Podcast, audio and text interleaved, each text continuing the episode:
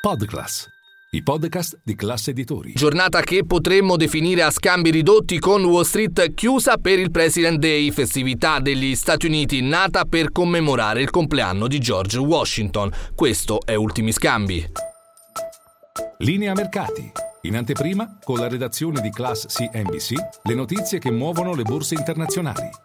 Gli investitori dunque restano cauti in attesa di conoscere i verbali di mercoledì dell'ultima riunione della Fed e il dato per quanto riguarda l'aumento medio dei prezzi per consumi personali interni in uscita venerdì, indicatore molto osservato dalla Fed. Dunque in Europa Stocks Europe 600 chiude con un più 0,11%, Milano in ribasso dello 0,56%, negativo anche il Kakaran meno 0,16% di ribasso, Fuz inglese invece positivo, sulla parità il DAX e il Francoforte, negativi invece l'Ibex e l'AEX di Amsterdam. Andiamo a vedere anche i migliori e i peggiori a Piazza Affari. Tra le blue chip sale Saipem dopo le perdite della scorsa settimana e in linea anche con la salita del prezzo del petrolio WTI a 76 dollari al barile, Brent a 84 dollari. Gas oltretutto a quota 50 euro per megawattore, dunque stabile.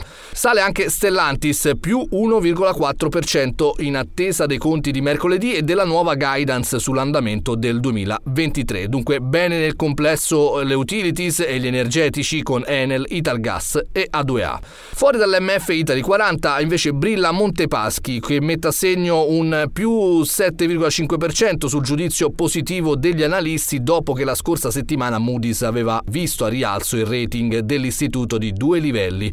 Tra i peggiori invece scendono titoli bancari come Unicredit, BPM, Banca Generali e Mediolanum. Fronte anche team in in ribasso. Si apre infatti una settimana decisiva. Nel eh, scorso fine settimana non ci sono stati ulteriori sviluppi sul fronte dell'offerta CDP Macquarie sulla rete. Inoltre, venerdì 24 febbraio si riunisce il Consiglio di amministrazione per valutare l'offerta non vincolante del fondo KKR per rilevare la Netco, la società in cui dovrebbero confluire gli asset della rete fissa, valorizzata a circa 20 miliardi di euro.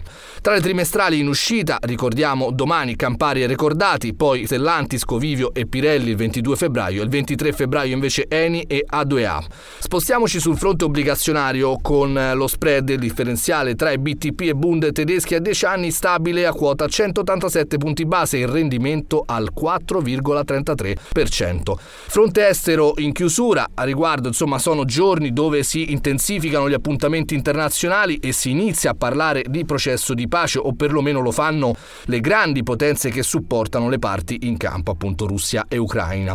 Dal lato occidentale oggi vediamo il presidente Joe Biden a Kiev che si è incontrato nel palazzo presidenziale con il numero uno ucraino Vladimir Zelensky, un presidente americano che si reca in un paese in guerra. È comunque qualcosa di eccezionale, dunque ha sottolineato come la guerra di conquista di Putin sta fallendo. Putin pensava che l'Ucraina fosse debole e che l'Occidente fosse diviso, pensava di poterci superare, non credo che possa più crederlo in questo momento momento si è semplicemente sbagliato. Così il presidente degli Stati Uniti, la tappa del presidente americano nella capitale ucraina però coincide anche con la visita a Mosca del capo della diplomazia del Partito Comunista Cinese Wang He, che potrebbe incontrare lo stesso Putin sul tavolo la proposta di pace di Pechino a Mosca. È il Cremlino stesso a confermarlo. Domani, oltretutto, è previsto un discorso di Putin alla nazione. Fronte italiano, viaggio poi in due tappe per la Presidente del Consiglio Giorgia Meloni. Oggi a Varsavia, paese capofila del sostegno all'Ucraina, domani a Kiev incontrerà il presidente ucraino Zelensky.